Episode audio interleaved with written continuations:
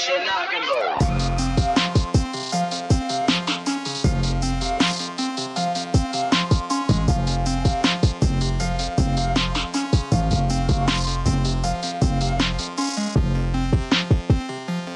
Welcome back to Do We Like Movies? I'm your host, Angel. I am your mediocre but still enjoyable host, Javier Lopez. Just like the movie we're going to review. uh, first of all, before we get started, uh, we'd really like to thank and uh, for well, first we'd like to apologize to everybody for not releasing our Jurassic Park three review last week as we promised, but uh, unfortunately, a lot of life got in the way on my end, uh, which kept us from doing this last week. I'm going to put the blame on you there. I'm fine with that. I can accept the blame for that. But I mean, yeah, I didn't really have much to- going on last week. I think all I did was get caught up on, you know, all the various content I'm currently consuming. Beautiful, beautiful Netflix content. Uh, so this week we are here at a movie that you championed in a, in a previous episode, Damn Uh, straight. 2001's Jurassic Park 3. so this is the third movie in the Jurassic Park franchise. Uh, I'll get into, I guess, my thoughts on the series overall. Um, Jurassic Park is one of my favorite movies of all time.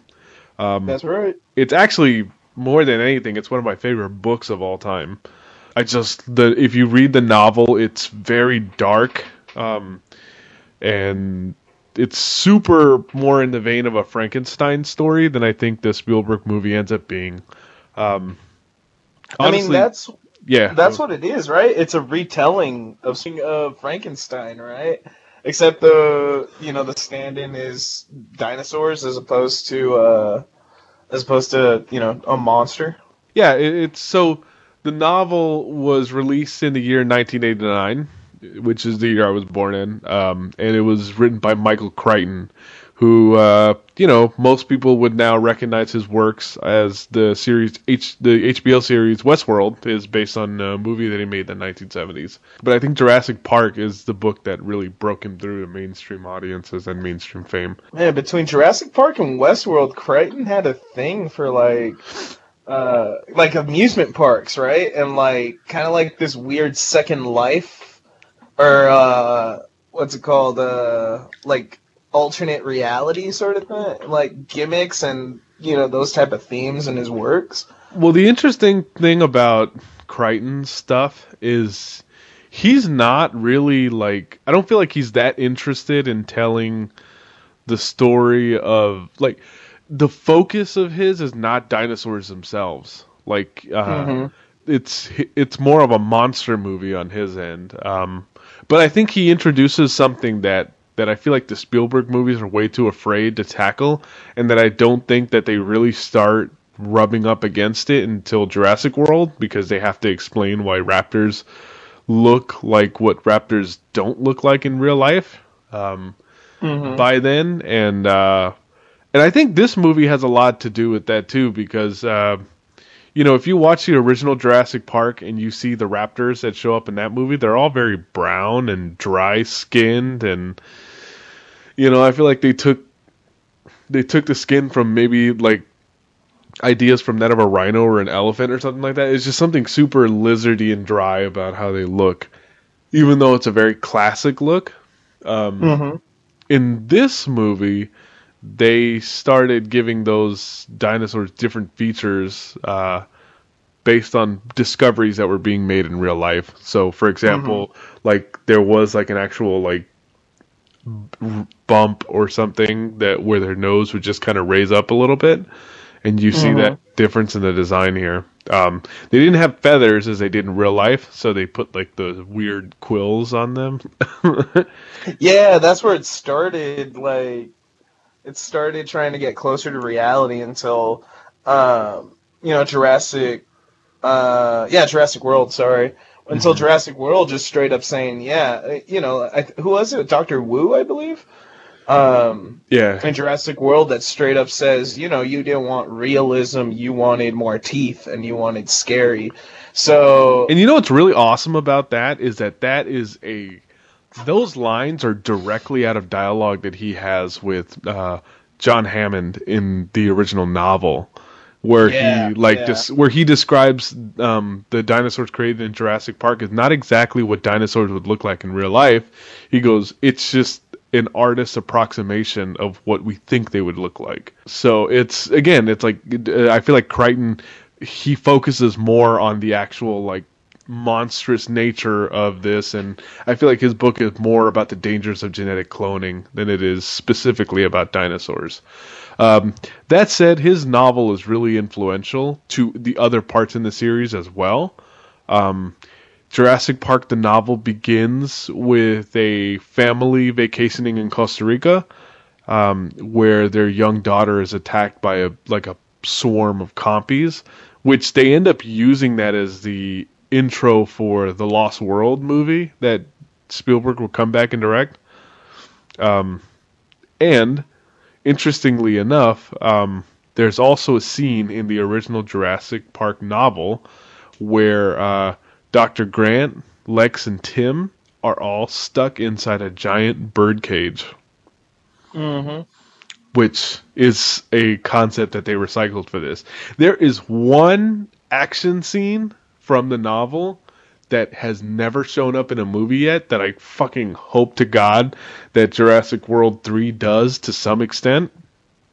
Um, and that is there's an awesome uh, action scene of Dr. Grant and the kids uh, escaping on a raft in the river where uh, they happen to, f- you know, uh, float by a sleeping T Rex. And the Rex wakes up and actually ends up like swimming after them in the water. Uh, that kind of happens in this movie, but I don't want to get too ahead of myself. Um, but I do want to say this: like, I started reading. I'm about halfway through uh, Jurassic Park, the the ah, sorry, uh, the book. And on my first read through, I was like, "Wow, this is so much heavy than the Steven Spielberg movie." It's very Uh, dark. Like, you know, there's a lot of s- scenes in it where they talk about, like, you know, uh, raptors that would come in and take babies out of cribs and, like, eat them, like, you know, in hospitals. Like, that is horrifying stuff. As opposed to the movies where a lot of the violence is implied and never e- exactly takes place on screen. In the book, I think what's so uh, what's so masterfully done here is that it forces you to imagine it, you know. And the fact that like I remember that opening scene when they're in Costa Rica and they're talking about um, you know how there's it's supposed to be like like this spirit this evil spirit right? That's like taking babies from cribs.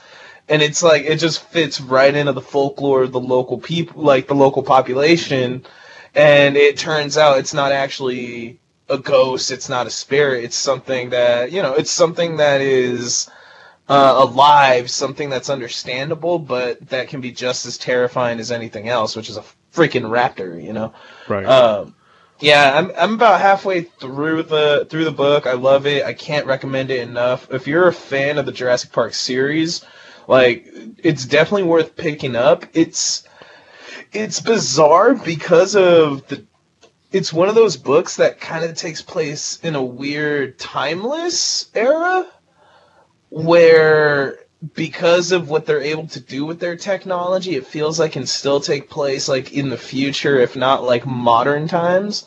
But definitely, you know, when they start throwing around com- uh, like certain company names like IBM and shit, you're like, oh wow, this really is from the 80s. well, they, a lot of it, they talk about companies in Palo Alto. And, um, you know, we're from the Bay Area, and one of them being Genentech, which Genentech is a huge genetics company that, you know, actually exists here and um, has been a staple of this area for decades. So, though it Yeah. does feel rooted in a reality. Now, that we talk about all the seriousness in that novel, the movie, the movie itself, I is very much a Spielberg movie, right? It's uh, yeah. it's all these characters, and they're much nicer than they appear in the novel. Uh, Doctor Grant's like entire arc in the in the movie is that he's a guy who doesn't want any kids, and he ends up falling in Mhm. love with Hammond's grandchildren when he saves them. Um, you know, and it's kind there's something kind of Disney about it, right? Um, oh, it's very Disney, and like, and, and and I made a joke about it, how pretty much John Hammond is dinosaur Walt Disney. But when you compare him to John Hammond in the comic, I mean comic, sorry, uh, I'm looking at my various comic books. but when you compare him to John Hammond from the book, you're like, wow, John Hammond is a piece of shit. Like, yeah, he is an awful person in the novel. Um, like he doesn't like he doesn't care about his workers. He doesn't care about the local population. He doesn't care about the animals. He's all about selling this idea, selling this dream, right?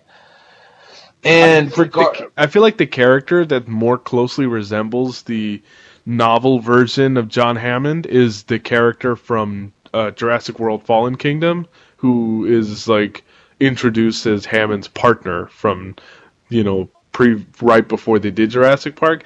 That uh-huh. actor uh-huh. and that character is a lot more close in personality and tone to what Hammond was like in the novel. Man, I need to. I still haven't watched Fallen Kingdom. Oh, so you haven't? oh, no, okay. I'm lacking on that. So, oh, I'm definitely going to be catching up on that sometime this week. Yeah. Um, but so, I digest. so yeah, that, I mean that is an, it's it's a really good movie. It's a classic, obviously. Um, it became so popular that they ended up uh, doing a sequel, which is one of the few sequels that Spielberg ever directed, being the Lost World Jurassic Park. And you know that movie's okay.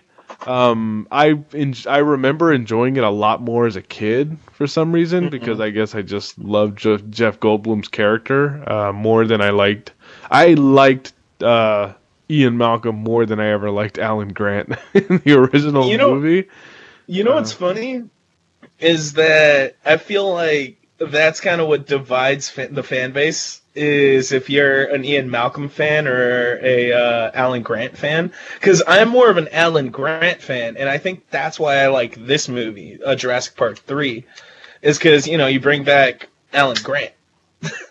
Yeah. And then it, it, makes sense that I like this one and you like Jurassic World, and then like Owen, what's his name? Uh, oh, I forgot uh, Chris Pratt's character, but Owen, I feel like I think it's Owen Grady. Who's his name? Owen Grady. All right. I think, well, I think.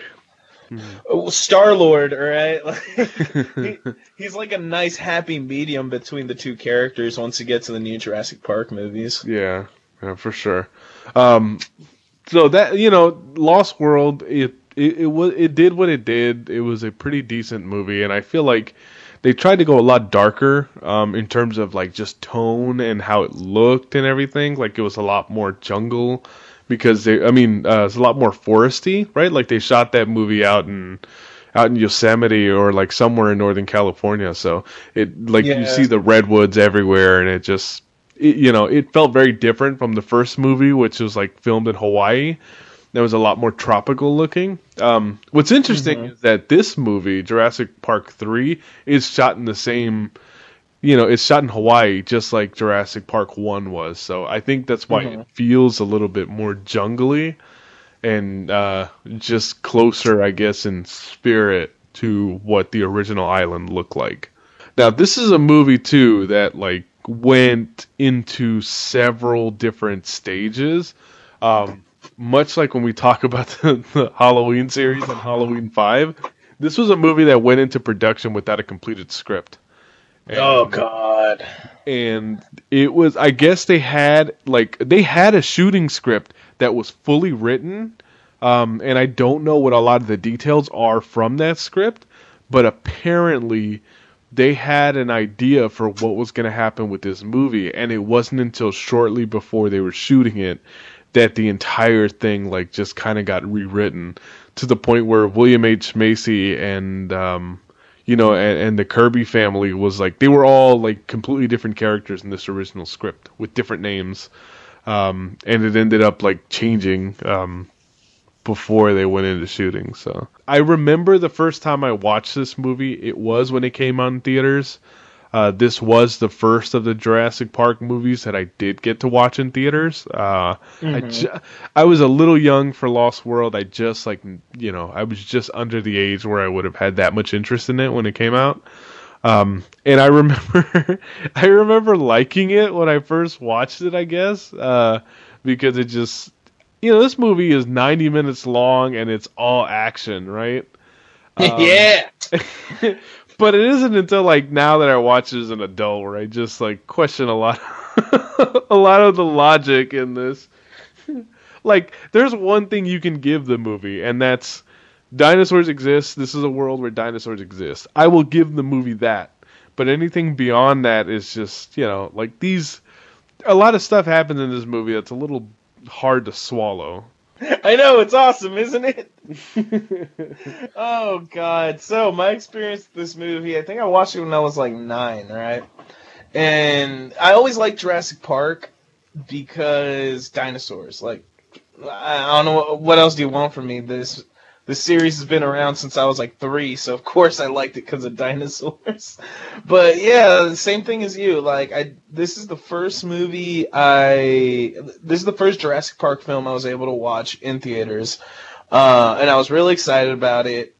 And I remember like this movie really stuck with me because of the action, because it seems so different than any of the other Jurassic Park movies, where it felt like there was a lot of drawn out. Not well. Uh, again, this is in the in the sense of myself as a nine year old.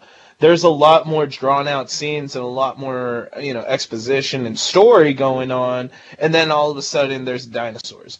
So if you're a fan of dinosaurs and just wanting to see dinosaurs do cool dinosaur shit, this is the movie for you.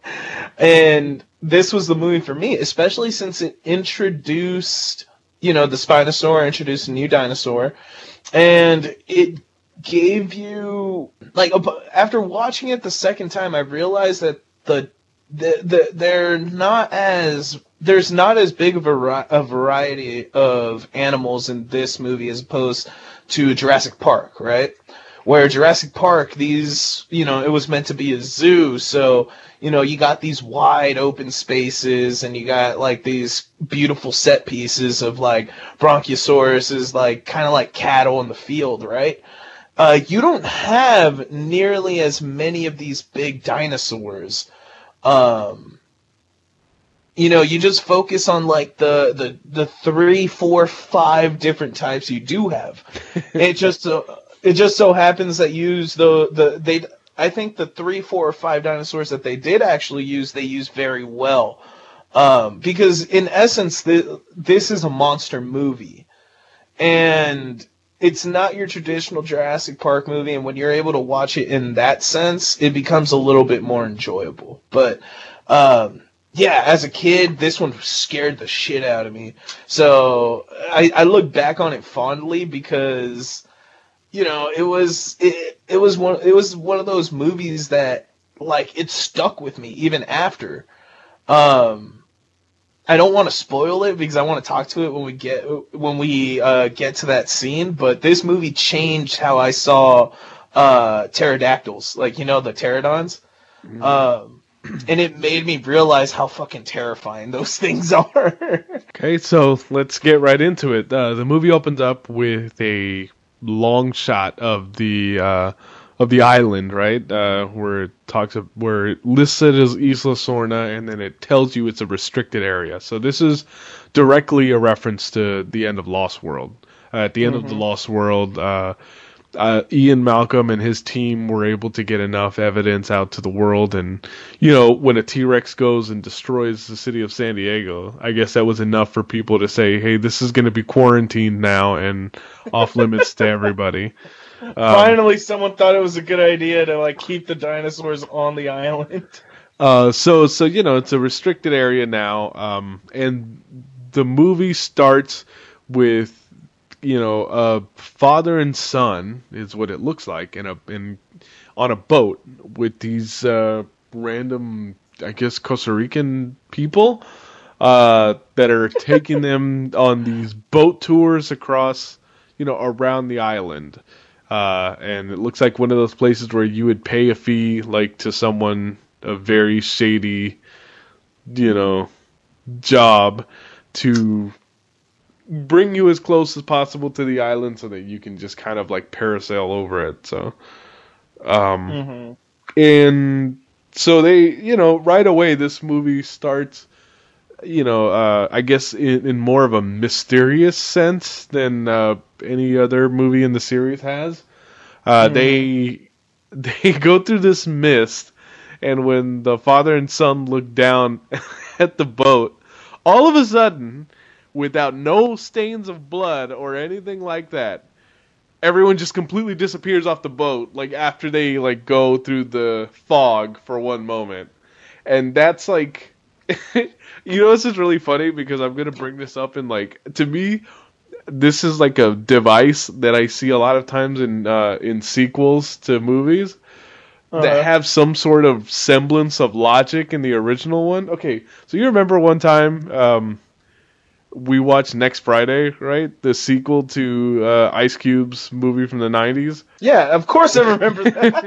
like, okay. why would I forget what you're talking about? okay, so the best part about next Friday is that the movie is infinitely more like you know the original Friday. It's just Ice Cube and Chris Tucker that are sitting on the porch, and a lot of it is just them. Like a lot of it is banter and it's yeah. just like a really interesting, you know, story of two guys like in a South Central neighborhood, like on one day in the '90s, right?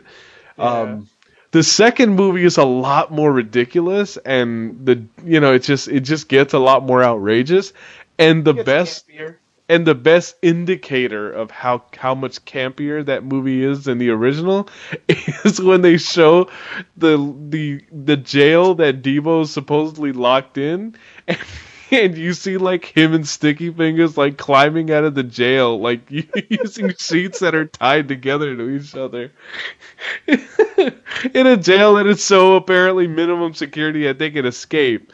And all I mean by that is that like there are scenes in movies that will instantly tell you this is bullshit and a lot of the stuff we're going to do in this movie doesn't make sense. This is one of them. What could have possibly killed them? Can you answer that question for me? Sharks. A shark would have jumped out that quickly? You don't know what kind of dinosaur sharks that were out there. That could have been a fucking pterodon. Could have been sea raptors. Okay, it could have been a lot of shit. It actually cannot be a pterodon because the only reason why pterodons are able to escape is because later in the movie something happens that facilitates that. You don't know that could have been one of those black ops like pterodons that hides in the water. Now there is no. First of all, shut up. No, there was blood, so it doesn't totally not make sense. Something bad happened to those people. Yes. Does it make sense? That part is questionable. I need more information before we continue. oh god! So at this point, yeah, it, we're introduced to Ben Hildebrand and Eric Kirby. They're the Eric Kirby's a twelve-year-old kid. Ben Hildebrand is his father. And it's not really shown exactly, but at this point, the the boat is going for the rocks, and I love this scene as an adult because it's like overly dramatic for no reason. Because you know the the ship's going straight for these rocks, or I'm sorry, not the ship, the the boat, right? The speedboat's going straight for the rocks, and they got like the really dramatic music going on, and he's like. And then Ben is like fidgeting to try to get the, the the the parachute unhooked so that they're not, you know, they can let go of the of the of the ship, right? Or I mean, of the ship of the boat and he and you know like Eric is screaming and he goes, "We're not gonna make it!" And Ben's like, "Shut up! Let me do this!" Ah. And then finally he unhooks it, and the boat ends up crashing, right? And it's just so funny because it was such an artificial like need to create tension, right? Like it was an artificial like tension builder because I was thinking about it logically. The way the boat crashed, like they would have been fine. like, like I don't know if you realize, like there was like the boat didn't explode. The boat didn't like just like didn't like whip them around or it wouldn't have whipped them around or anything. Like they would have just been stuck there and eventually gone down to the to the ocean. If anything, it would have worked worked out better because the boat must have had a radio they could have that was intact, so they could have swam over and radioed for help or something. But Yeah, that this opening scene, I get what they're trying to do, trying to be like, oh, let's raise the stakes right away, but they do it in such a goofy way that, you know, unless you're like me and are willing to super suspend disbelief, you're just like, okay, guys. so we jump from that. They end up snapping off the boat, like, and and going into the island to God knows where, and immediately we cut to uh, Alan Grant who is now returned from Jurassic Park 1, played by the wonderful um, Sam Neill. And you know this this is interesting because in the original novel for Jurassic Park, uh, Ellie Sattler and um, Dr. Grant are are not romantically involved in any way, right? Like, like uh, at all. Yeah, like she is like I think way younger than him. She's a student of his and uh, is actually like has a fiance that's like waiting for her back on the mainland. So, well, I don't know if she was a student because she was brought on as a paleobotanist, right? So, I think she was just someone that was working with him in the in the book, hmm. and I don't remember because I think she was like closer to his age, but still kind of younger. Because the thing is, I do remember there was a line where in the book where they say they brought the whole reason they brought Ian Alan and Ellie on onto Jurassic Park was to see if that you know the the stuff they reproduced was a, enough to fool them, you know. So yeah. she had to be a, like at least a doctor in her. No, she, she's she's a paleobotanist for sure. Yeah, but I think she she is kind of an apprentice of his as well. She's she's um noticeably younger, is my yes. understanding. Yeah, that that's uh, in that point. Yes, you're correct. Yeah. So in so in this one they kind of go with that in that uh, you know Ellie is, is married to someone else now, and I guess uh, Dr. Grant is visiting, and he like you know I guess they're sitting at dinner, and he reminds her of the sounds that dinosaurs would like if she remembers the sounds that raptors would make, because this movie posits a premise, a, a theory that is actually not true in real life but they posit like a some sort of theory that you know raptors were able to communicate to such a high degree that had you know whatever destroyed them not occurred that they would be the dominant species on this planet. Mhm. I don't buy that. well, you don't buy that in 2019 when we know that you know your your biggest raptor was maybe three feet tall, four feet tall, and looked like a giant like chicken. All right. I didn't buy this in 2001 either. Fuck you! Don't me, lie. No, because to me, shut no, up. No, fuck you, fuck you, fuck you. Okay. fuck you. Because, no. No, fuck you. Because to me, the T Rex has always been like the ultimate predator in the dinosaur kingdom. So I don't give a fuck like how well raptors can work together. There is no way that they were better, that they would have been the dominant species out of all the dinosaurs. It just doesn't that, that doesn't jive with me. You listen here, you baby-handed bitch. Like you get like 24 raptors. They could take down a fucking T-Rex no problem. I'm willing to. Well, okay, like the other thing I don't like about this movie is the absolute disrespect that gets shown to Tyrannosaurus Rex. Yeah, and, fuck it.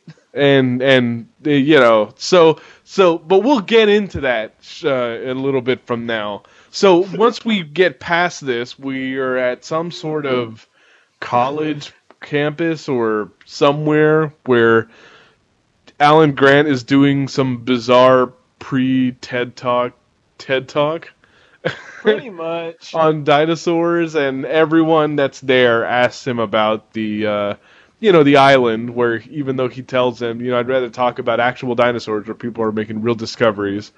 Um, you know, like back in Montana where he's digging up bones again, like he was in the original movie, and he doesn't want to think about these genetic monsters from this theme park that was created. Uh, and the best part is that there's a they ask him you know, uh, if you would want to get onto the island to study those dinosaurs. And the only thing he says is, there's no force on heaven or earth that can get me onto that island. So, you know, immediately someone's going to get him onto that island. Except for cold, hard cash, baby. what I really like about this though, like these scenes, is it like it establishes how much Alan has progressed from Jurassic Park to, you know, Jurassic Park three.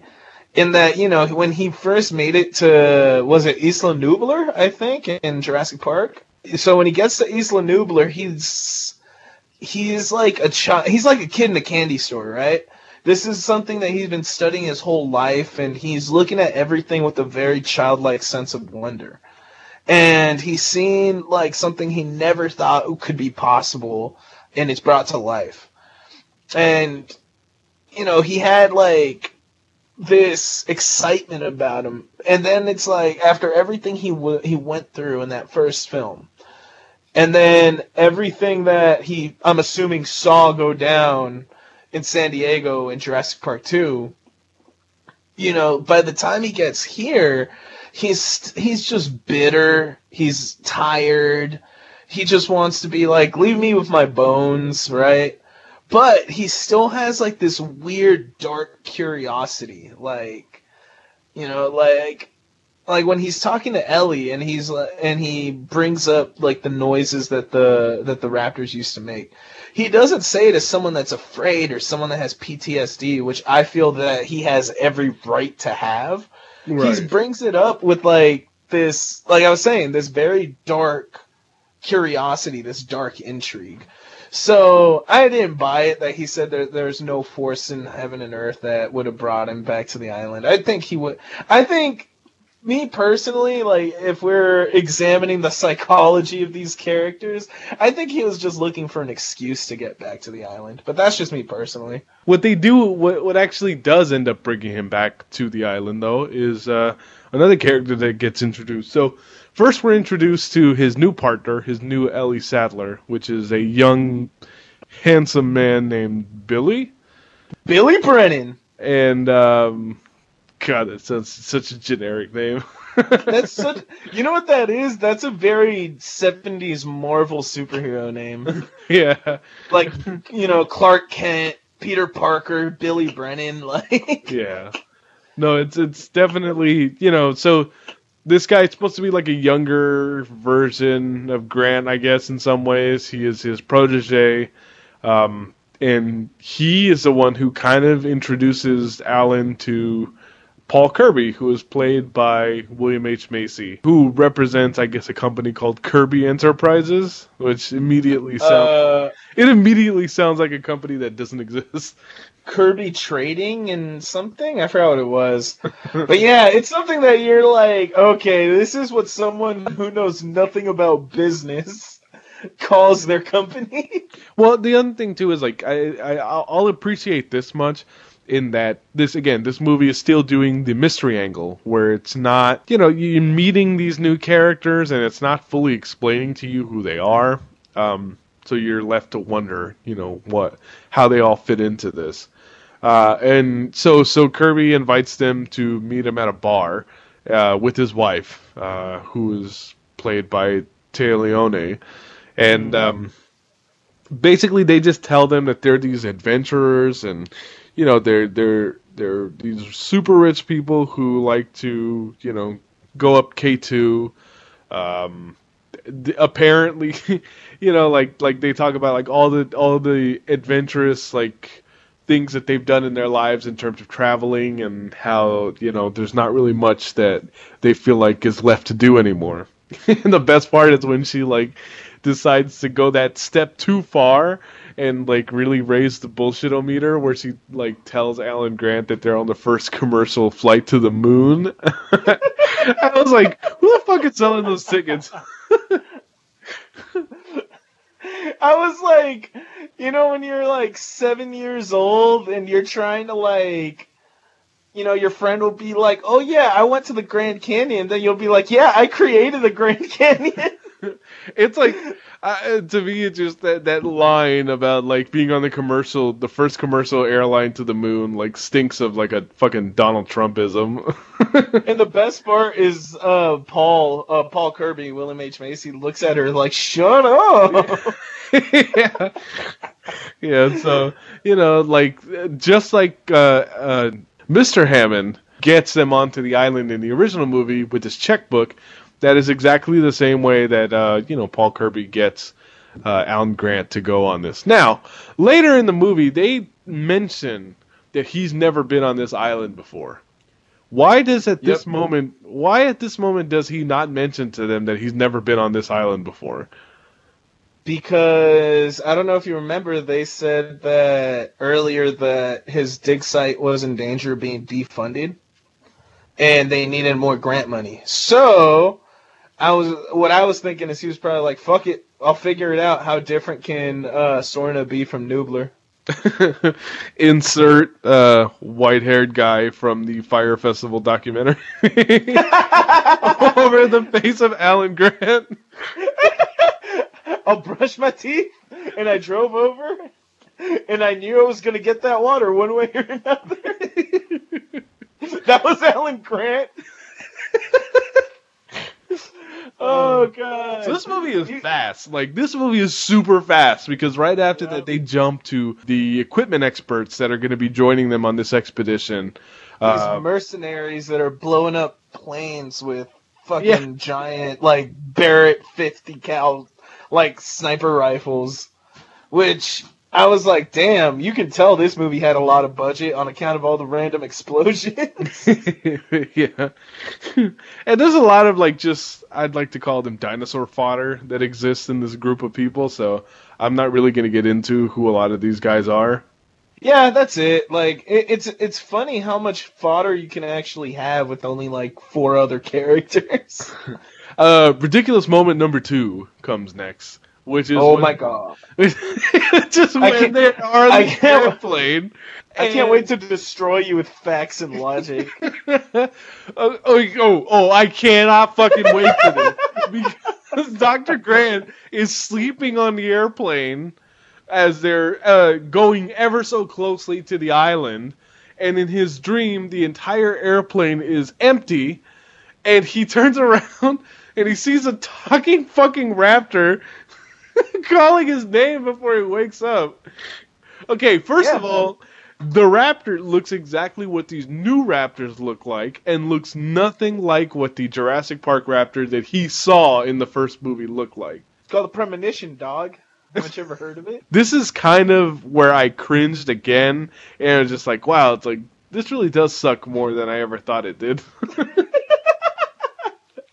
Okay, first of all, fuck you. Second of all, I, me personally, as cringy as it is, and as stupid as that scene is, it makes perfect sense that No, he it has a- doesn't. Yes, it does. It makes perfect sense. He has a PTSD dream about raptors as he's making his way to this island.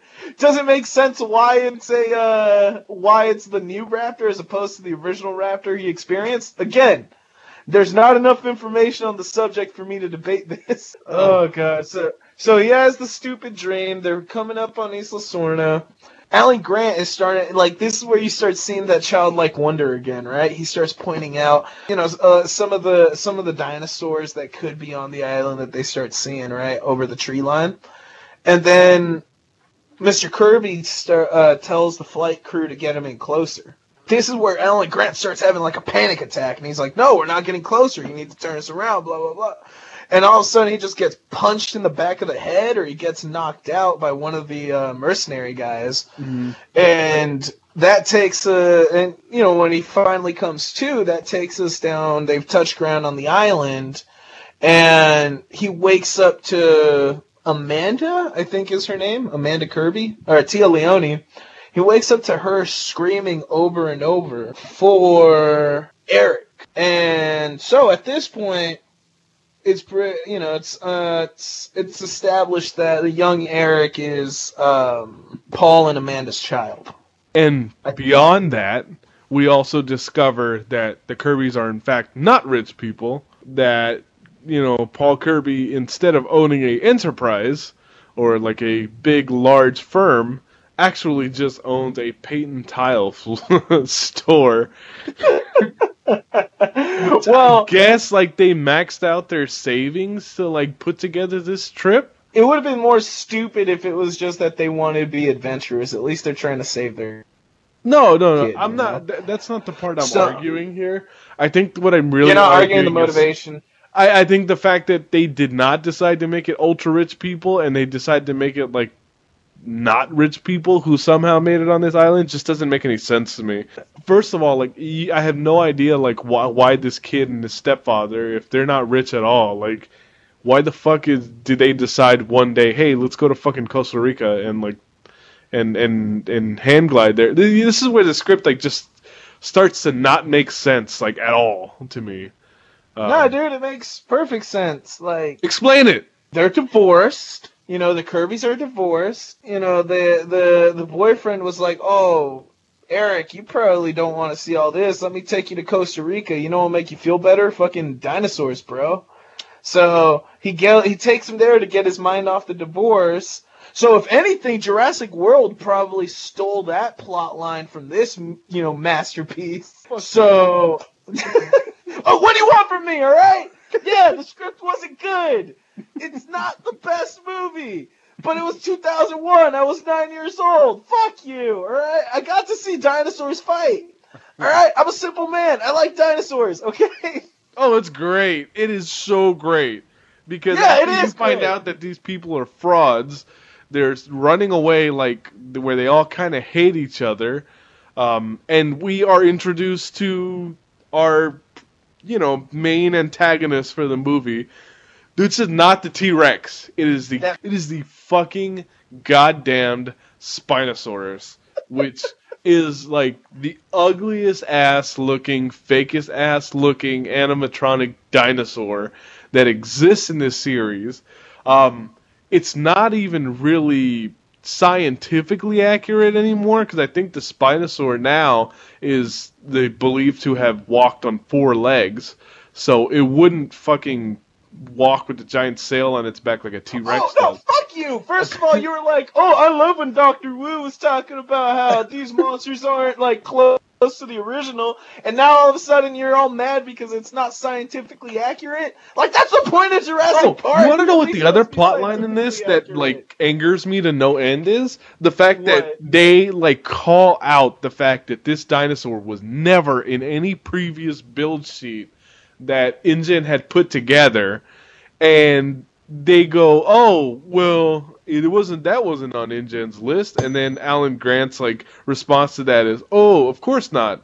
It makes me wonder what other secrets they've got. You never find out any other secrets that any of these people got. You also never find out how it's possible that this thing was created and why you never saw it in the previous Lost World movie. Like they hike around the entire island in Lost World. Like there's with the amount of times that the Spinosaurus shows up in this movie, it really weirds me out that they did not cross paths in that second movie. No, because the part of the island they were at was, like, a cordoned off Black Ops area that no one knew about. But I think they actually end up going to the visitor center, which they went to in Lost World, to the to the extent that Alan Grant walks by a truck with a broken window that is a direct reference to Lost World, where Ian Malcolm is in a truck and a fucking raptor like busts his head through the through the car window. So they have been in the same areas. Uh, I don't remember that. Nope. Well, it still fucking happened, so No, I, I, I don't know what you're talking about. If it, I didn't see it, it didn't happen. everything is because this fucking movie. Like I feel like that is the logic for a lot of the stuff that happens. It's like, Just oh, accept like, it. Here's this thing. Oh, just shut the fuck up and watch it. This is the fucking Yeah. movie. Yeah, just shut up and enjoy it. God, stu- why you gotta ruin shit with your stupid logic? okay, well, besides the fact that the logic is faulty, the next thing happen that happens is probably one of the worst things that I've ever seen in the Jurassic Park franchise ever. To the Yeah, point where Ju- to the point that Jurassic World fixes it by in making fun of it. So in this movie, they are looking to escape the Spinosaur. Uh, they end up where they see a dead dinosaur carcass, and Alan Grant tells them, "Oh, it's okay, it's dead."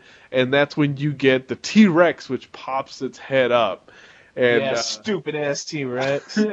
and it roars and follows them into the dark jungle. where it runs into the Spinosaurus, and the Spinosaurus and the T Rex get into a fight, and within seconds, the Spinosaur breaks the T Rex's neck and starts eating it. This is bullshit. This is just you being a homer for the Jurassic Park movies. But this part, it, like, I know you have a problem with it, but th- out of everything else in this movie, this is what makes the most sense to me. This is the element of this movie that feels the least Jurassic Park.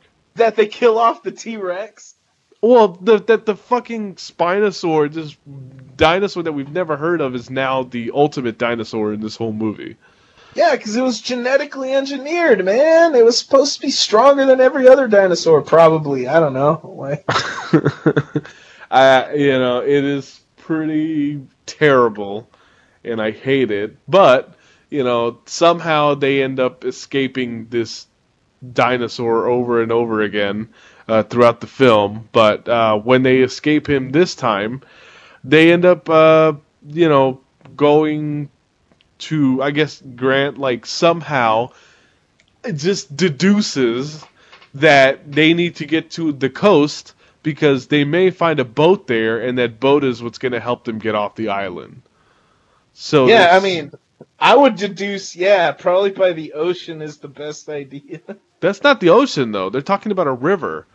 No, they were talking about the coast. The coast is the ocean because the river leads into the ocean. So they end up finding Ben's corpse. Um, he's still attached to the parachute. Billy grabs the parachute because apparently Billy's thing is that he was an e he was like an extreme sports like adrenaline junkie guy.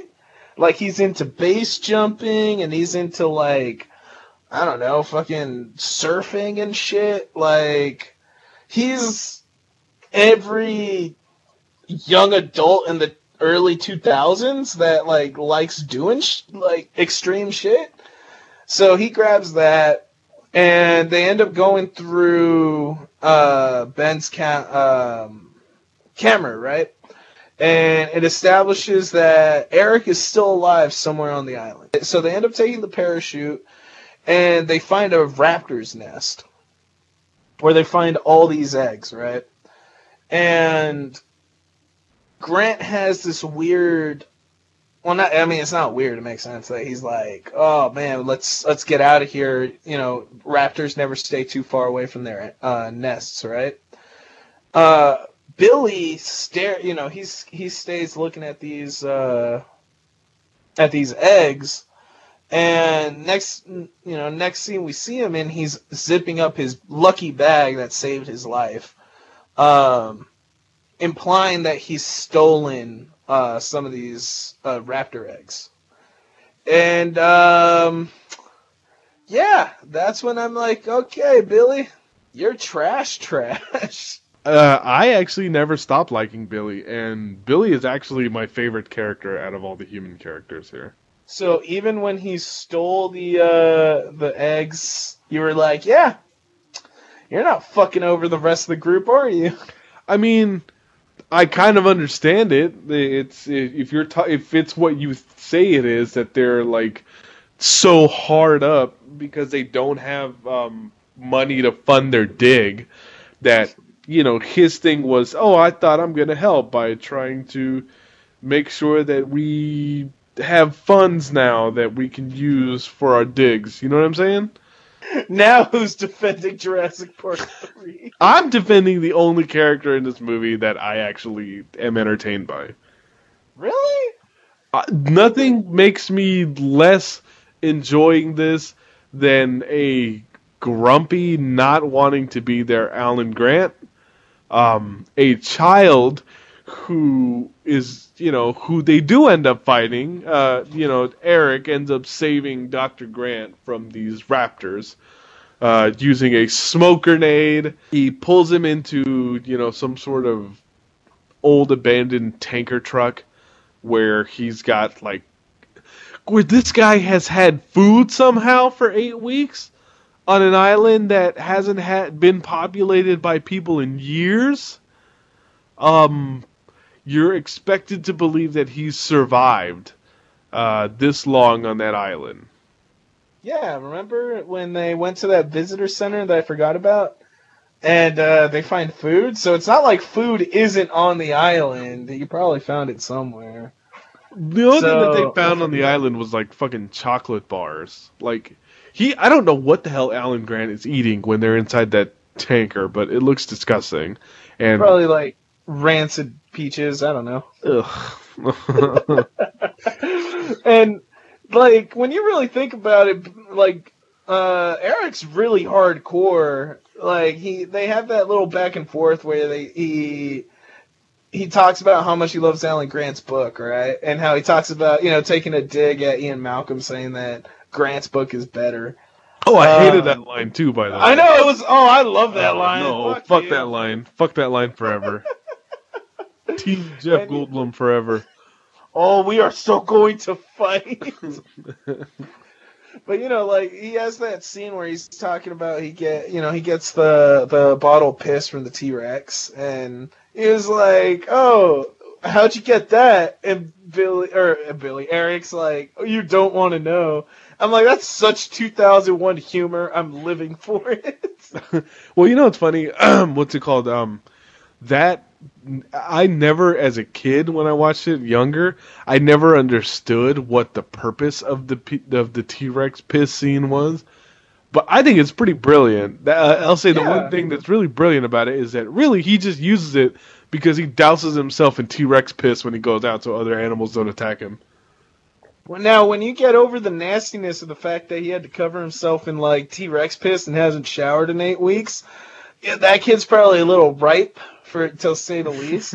but I thought it was a really cool. Um, it was a really cool concept that I wish they they would use again. You know? Yeah, it feels like th- this part of the movie feels like it was part of a previous script that um that never Since it was got the- that never got seen through. Like there's there's certain parts of this movie where it just I feel like it goes in these odd directions and it just never follows up on them. The same with the again, just like when they mentioned the Spinosaur thing wasn't on InGen's list, it's one of those things that comes up and gets dropped.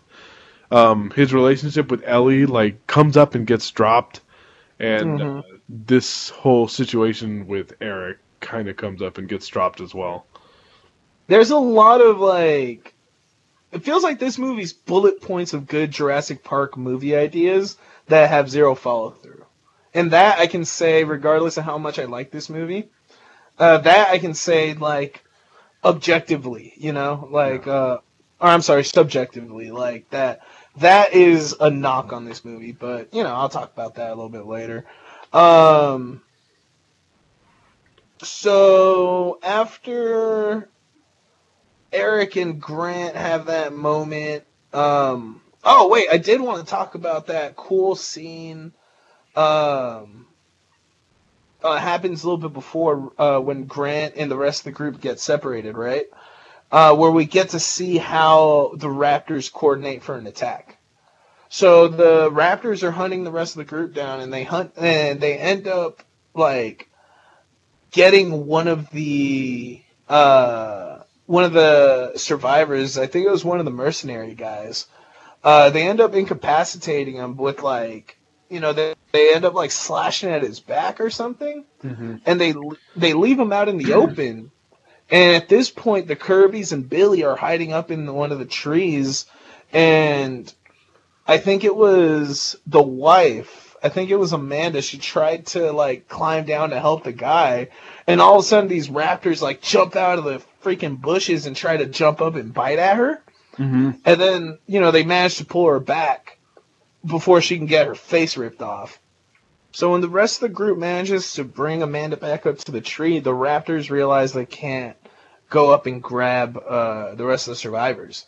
So on their way out, uh, one of them like digs its like paw claw into the guy. I forgot the the uh, man. I, he's he doesn't matter because like you said he's dinosaur fodder. But uh, they you know step on him and then they dig that huge fucking claw uh, on, on on their foot right in like the guy's back or like his head, like the back of his head, killing him, right? And I thought that scene was so cool as a kid and as an adult because you know the the whole you know the, the, the I guess you can say there's two antagonists, right? It's the the pack of raptors and it's the pack or and it's the Spinosaurus in this movie. But, you know, while the Spinosaurus is just a big dumb monster that it just wants you dead just cuz, like the raptors actually have motivation and the raptors actually have like this capacity to coordinate and communicate, which makes them that much more terrifying. And I think it's it's the reason why uh, it makes me think of that scene in Aliens, but that part where Bill Paxton's like, "They're animals. What do you think they're high? Why do you mean they they they shut off the power?" Like, you know, it's that idea that these raptors, like the xenomorphs and Aliens, are supposed to be big, dumb, scary animals it just so happens that they have the capacity to think, rationalize, something that only humans are able to do, you know? I don't know if you've ever, this is going to be a bit of a deep dive, but that reminds me of like a gag that they did on the old, um, did you ever watch the show The Critic, uh, starring Jon Lovitz? I'm uh, I'm familiar with it. Yeah, so it's like I guess a lot of the same creators as The Simpsons, and there was even like a crossover episode for the Springfield Film Festival one. Uh, yeah, but, yeah. But so they would like always pick movies that they would make fake sequels to, or like you know just like all these ridiculous movies that he would be reviewing on his show. And one of them, in one of them, uh, the he's reviewing a movie called Jurassic Park Two and this was even before Lost World ever came out, so it was just like a gag for this for the show, right? Um, yeah. Where it's like the same, uh, where it's Alan Grant and Ellie and the kids, and they're all running away from the raptor, and they all start like you know saying, "Oh, the raptors can open doors now," and it shows like them opening a door, and then like when it comes in, like you see like a raptor like uh, talking in a British accent with glasses on with a newspaper kind of making a joke about how smart the dinosaurs got. so when you talk about communicating and setting traps, like for some reason, all I could think about is that fucking gag from the critic. Yeah, you're right. That was a deep dive. but you know, like it's something that was shown earlier in the movie too. Like when they're running away from the raptors at the InGen Center and they managed by they I mean Alan and uh, no I think it was Billy and Amanda. They managed to pin one of the dinosaurs with the um, with like a chain link fence up against a wall. And oh no they, they they try to close themselves in right? So they try to they they push the door up against the wall to protect themselves from the from the raptor. And it jumps on it and it can't realizes it can't get at them but then it looks up and they make this big showy, you know, motion that it looks up at the top and it notices there's a gap that it can climb through and it starts climbing up. So, you know, the, this movie does I don't know, it, it really puts the Raptors over. It makes the Raptors look like if they were terrifying enough in Jurassic Park, these specific raptors, they yeah, they, they they really scared the shit out of me.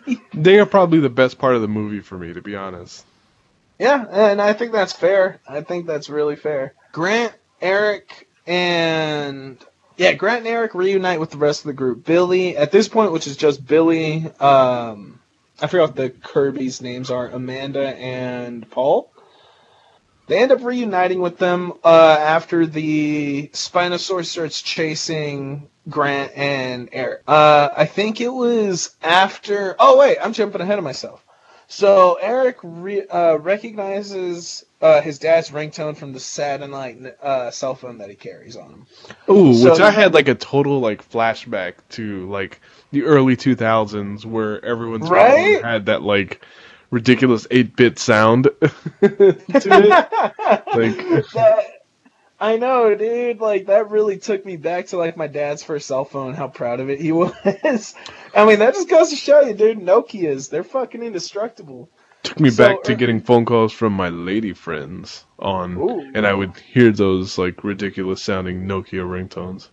Yeah, but you would have to wait for those phone calls after nine o'clock when your minutes are free. Oh man, you are taking me back. This movie's taking me back. Welcome to 2001. oh God. So, um, earlier in the film, the Spinosaurus ate the. I don't remember when it happened. I just remember it happening that the Spinosaurus ate the phone, ate uh, Paul Kirby's phone, and I just kind of accepted it. I was just like, yeah, sure, why not?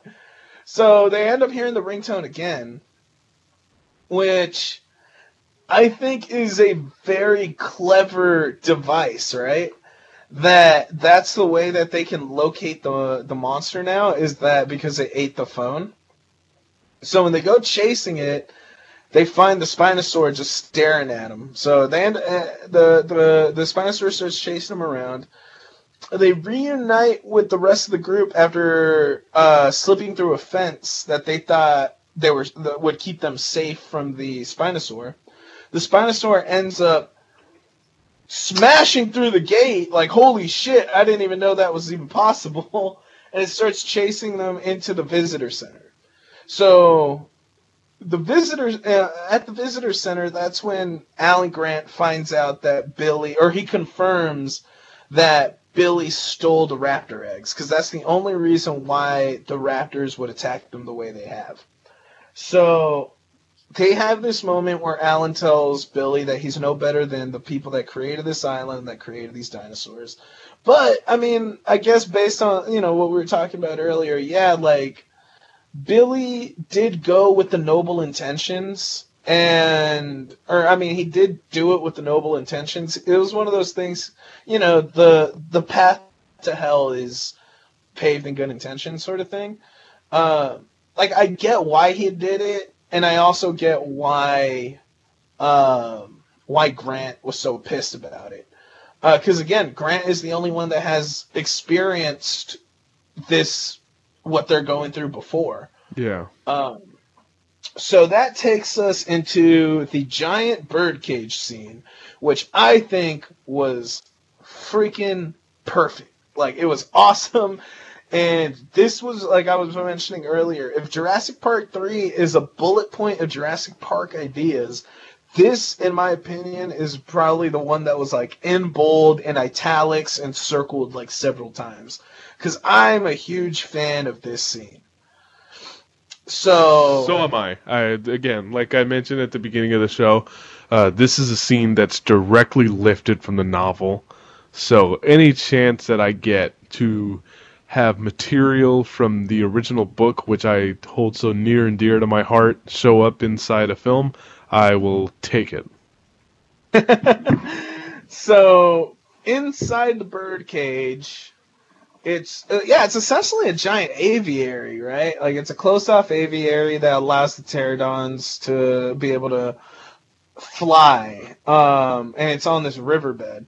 So as the group tries to cross the you know the river through that uh, through that bridge, that scaffold bridge, kind of, um, they start hearing a thump and like start hearing like something is uh, stomping on the bridge, you know, coming towards them.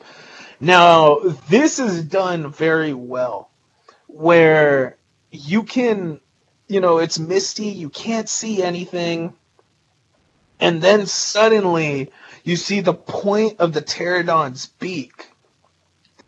And you're like, what is that? And then it takes a step closer and you see everything. You see the long needle nose, you see the big arms, the wings. Like, this freaked me out. Oh, it, it looks it looks so fucking weird to see it uh, doing that awkward walk across the bridge where yep. it just kind of comes out in the mist.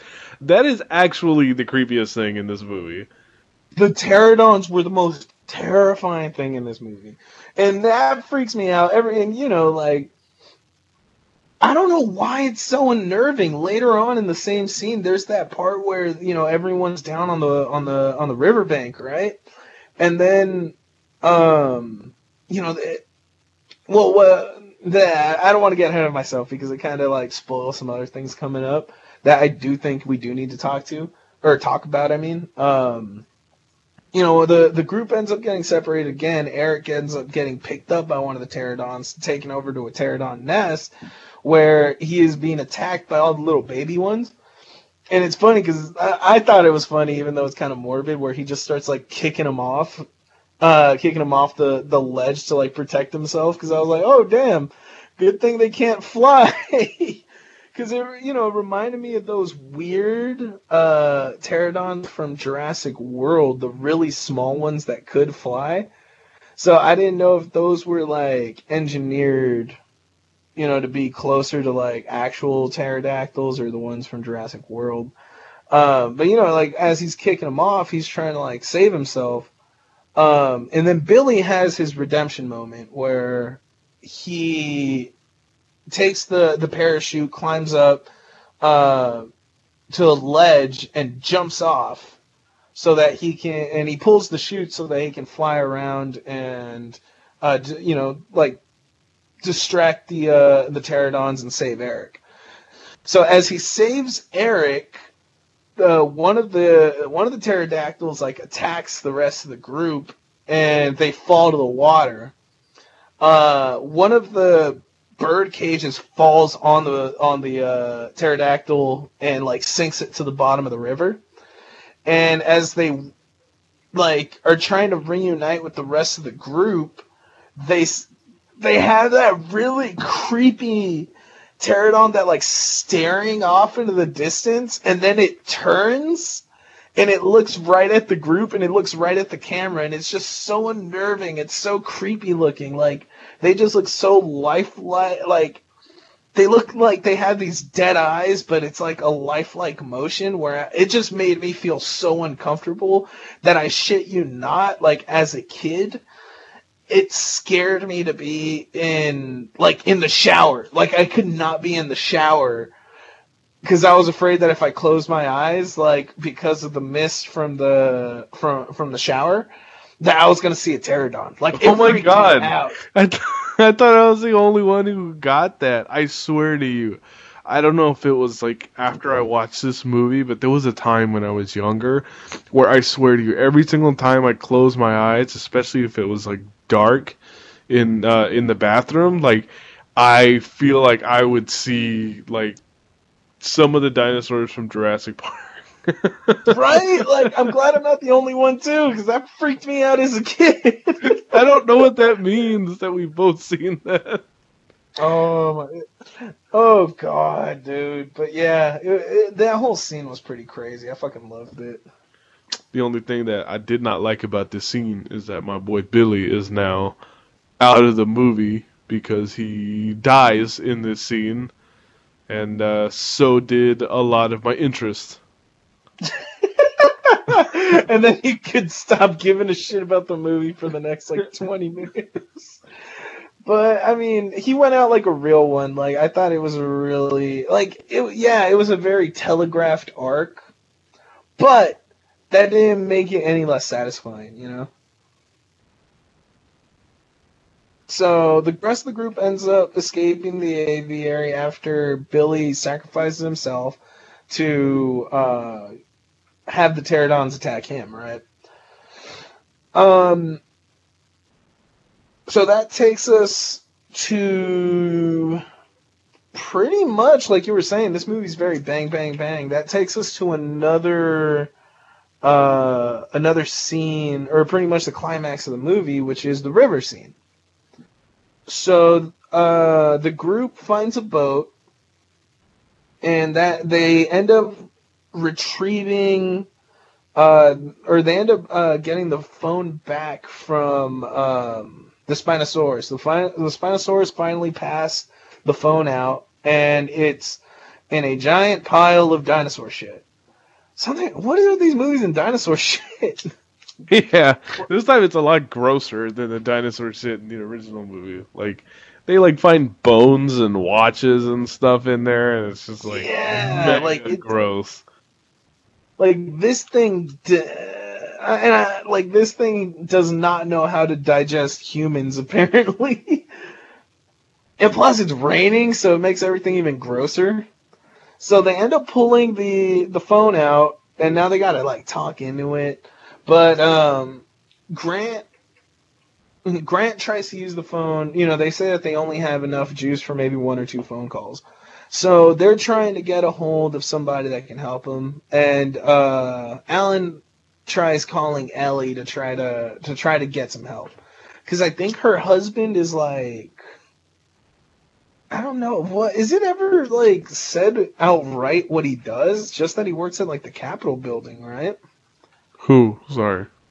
Uh, Ellie's uh, Ellie's uh, husband. Oh yeah, that I'm not sure. I'm really not sure what he does, and he Yeah, makes like he, so little impression.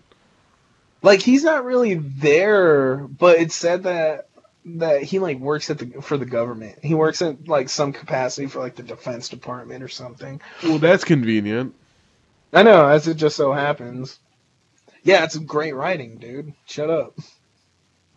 So we get to the Spinosaur attacking the boat on the river, and all the while, uh, the group continues losing the phone. They keep trying to use it, so they call Ellie. Her three year old son ends up picking up the phone. And then Alan Grant, while trying to fight off the Spinosaur, is also trying to convince this three year old that, you know, to go get his mom who's outside. And my favorite part of that whole scene is that the kid ends up getting distracted by Barney the dinosaur while this group is like trying not to get murdered by a giant like death machine. No, the other part about this that is actually even more entertaining for me because it drives me crazy is when Ellie eventually does come inside the house to pick up the phone. The only words that Grant can get out are the river site B. How can she deduce from those words? Like, how would she know exactly where he is just based on those words? She wasn't in Lost World, so Site B isn't something that would that she would think of immediately. And the fact that he just said, like, he, he could literally be anywhere on Earth. Now, here's the thing. Like, I want to agree with you that this is super dumb. that all he can, has to say is Site B in the river and she'll get it, right?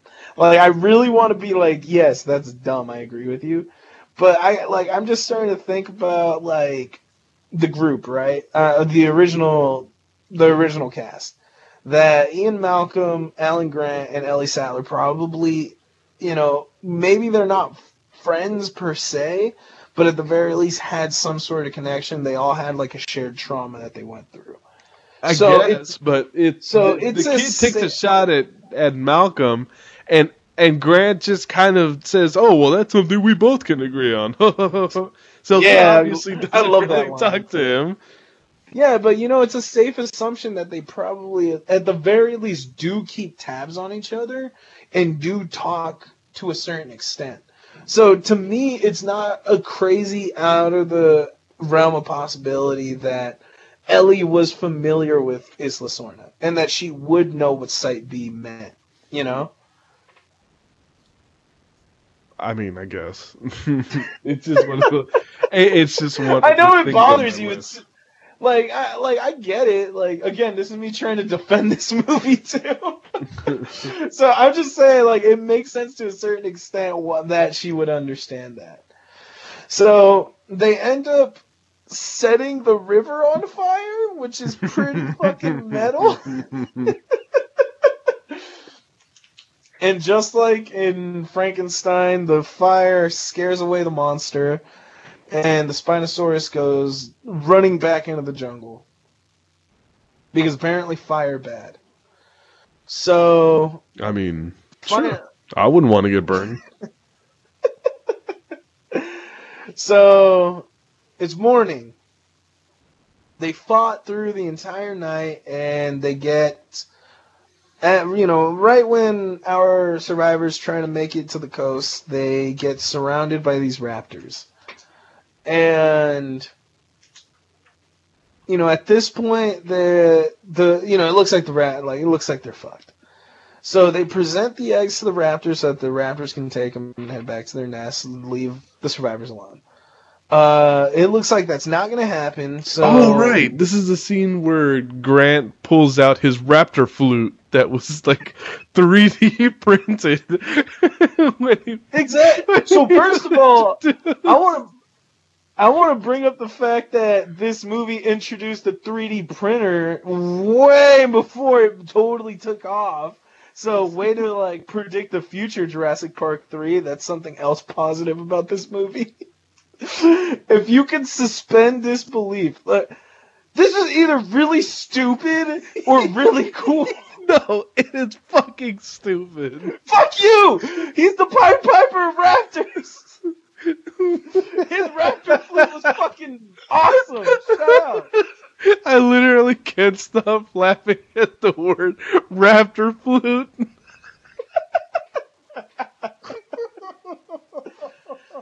Oh my god. so he plays that wicked awesome Raptor flute, and and the best part to me is that he plays it and he plays one note. And it pisses off the Raptors, and then Kirby's like, "Try some," or was it play a different song or something like that? or he's like, "Play something else." So he- awesome if like his other sound is it just sounds like a recorder. he starts playing Careless Whisper on a recorder. Oh god. But it's like uh, once he does that, uh, they like start hearing this rumbling in the distance, and all the raptors like kind of turn and look up, so they just take their eggs and walk away. And this movie is so weird because I feel like it just abruptly ends, like like the entire story hits a wall. Like you know what it reminds me of? It, it reminds me of I'll I'll go ahead and fucking spill the beans. But when I was in high school, I tried to write a script to something. Um, and I just remember spending days like trying to write this script, and I'll never tell you what it was about. But I was um, like, there was a certain point where I tried to because I tried to write the entire thing in order, and I Uh-huh. never really thought of like doing like a treatment or anything like that. Like I just went straight to trying to write a script with dialogue and everything. Um, and there was a certain point where I don't know if I got bored writing it or if I just felt like I didn't have any idea for a story left. and there's like these like several pages where you know everything feels completely fucking pushed to the side and rushed compared to how like slow and drawn out the first part of it is. It's like a kid trying to write their like book report. Where you take so much effort in the beginning and then and then you dick around for a week and you're like, oh shit, it's due on Monday. I swear to God, when I was in college, I had three months to write a research paper, and I did about one eighth of it over the span of two months, and I did the entire rest of it in a fucking week. Oh my god. that is what this feels like. oh shit. Oh. Yeah, yeah. It, felt, it felt like someone. Yeah, it felt like someone was just like, just fucking slap an ending. What should we do? I don't know. Have Alan Grant play a raptor flute. and then he goes to the beach, and then he sees like a guy like fully clothed with a megaphone waiting for him. implying that the guy should have been naked. and then all of a sudden, like all these like Marines or Navy people show up or whatever. Yeah, it was Marines. Okay, well they all fucking show up on the beach to take gonna- them off the island. They're gonna fucking murder some dinosaurs. No, I, I don't even know if that's the case. I think that Grant is going to fucking jail. I mean- the Kirby's and Grant should be going to jail. Like this, they may not be able to leave Costa Rica. Which I mean, that's That's a fair assumption that that's exactly what happened because no one from this movie ever comes back. I mean, even Ian Malcolm comes back for uh, Lost Kingdom, right? Fallen Kingdom. Shut the fuck up! God! fucking nerd! We're doing the fucking Jurassic Park franchise. I gotta say the movies, right? So yeah, then they see like the ter- the pterodons that are like flying towards the mainland. And Shut up! Your boy Billy's back! oh yeah, of course, Billy returned. I mean- fucking cared so much about him! well, I stopped caring about the movie when he died at first. So when I But he saw him didn't again- die! Yeah, but then I saw him again, and I was like, all right, cool, whatever, bro. Like, Alright, cool, this movie doesn't suck balls anymore. nah, this movie sucks anyway. That was kind of my thought. So I've been trying to really defend this movie, right? And I've, I think I, I think everyone can agree when this episode comes out. It's like, holy shit, Javi's really trying here. The one thing I cannot forgive this movie for is when they fly, when the the helicopters are flying away, and then the pterodons are flying next to the helicopters, and they're like, and then Eric's like, where are they going? And then uh and then Grant's like, "Oh, to find a new world or find a new home or some shit like that." And he looks with like a smile as the pterodons fly in the distance. I was like, "No, no, you shut up. These things almost killed you. Why the fuck are you looking on the, on with such pride about these fucking monsters? Like they're going to find a like a a city center and they're going to kill people if they are not stopped. Oh, which is awesome because if we ever get a chance to talk about Jurassic World, the original Jurassic Park 4 script, like the one that was closest to becoming a movie, starts with ter- with pterodons uh, invading a baseball game. Like, yeah, this should be super. Like, people should be worried that they saw these pterodons fuck Billy up, and now they have, and that was inside of a like enclosed cage. And it's like you're telling me that there was someone at one point had the logical or the logic like tracking to be like this is a terrible idea. Let's use it for the next movie. or this is a, not a terrible idea, but like something terrible that's gonna have huge repercussions. So, Oh god. Do you like Jurassic Park 3? Yeah. Yeah, I do. I still like this movie, and I'm gonna tell you why. I thought that, like I said at the beginning, I felt that even though this movie is a bullet point script as to what uh, you know the the filmmakers thought a Jurassic Park movie should be, I feel like there is enough here to enjoy. As far as if you like a monster movie, if you want, if you like, I mean, not really a horror. Like I wouldn't classify it as a horror movie. I mean, some people might try to make that argument, but you know, like it int- it introduced some pretty cool concepts that in a Jurassic Park movie. It rips like some scenes straight from Jura- the Jurassic Park book, and I feel that even it, you know it feels like you know it it was that attempt to make Jurassic Park edgy and dark, right? And some people may not like that, by which I mean a lot of people may not like that, but at the very least, it wasn't afraid to try new things.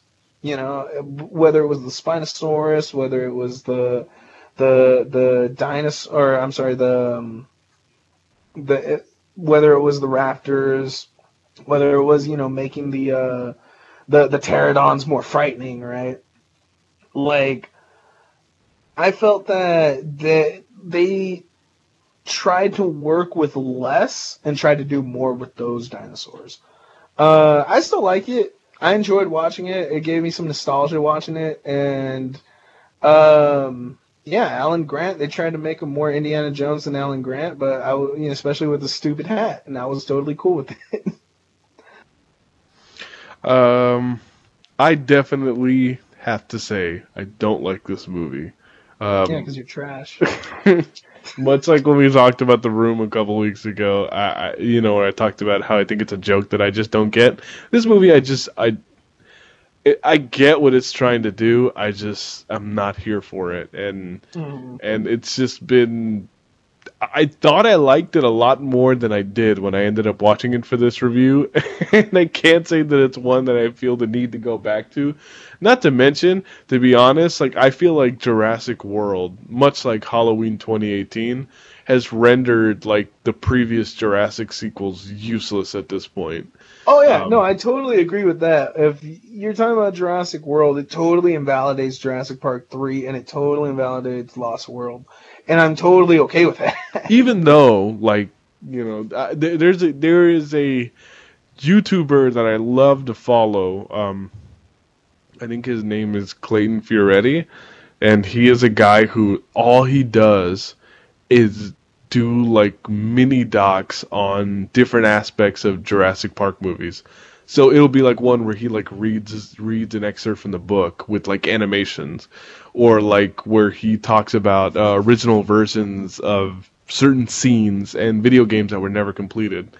Um, Mhm. And one of the things that he like gets into is a lot of the uh, viral marketing for Jurassic World and Jurassic World Fallen Kingdom, and how there is a lot of viral marketing for those movies that suggests that the Spinosaur is the first InGen hybrid that was created, and that's why this uh, dinosaur stands on its hind legs in Jurassic Park 3, and it is what I guess they used to pilot um, whatever they end up doing with the uh, Indominus. with the Indominus in Jurassic World.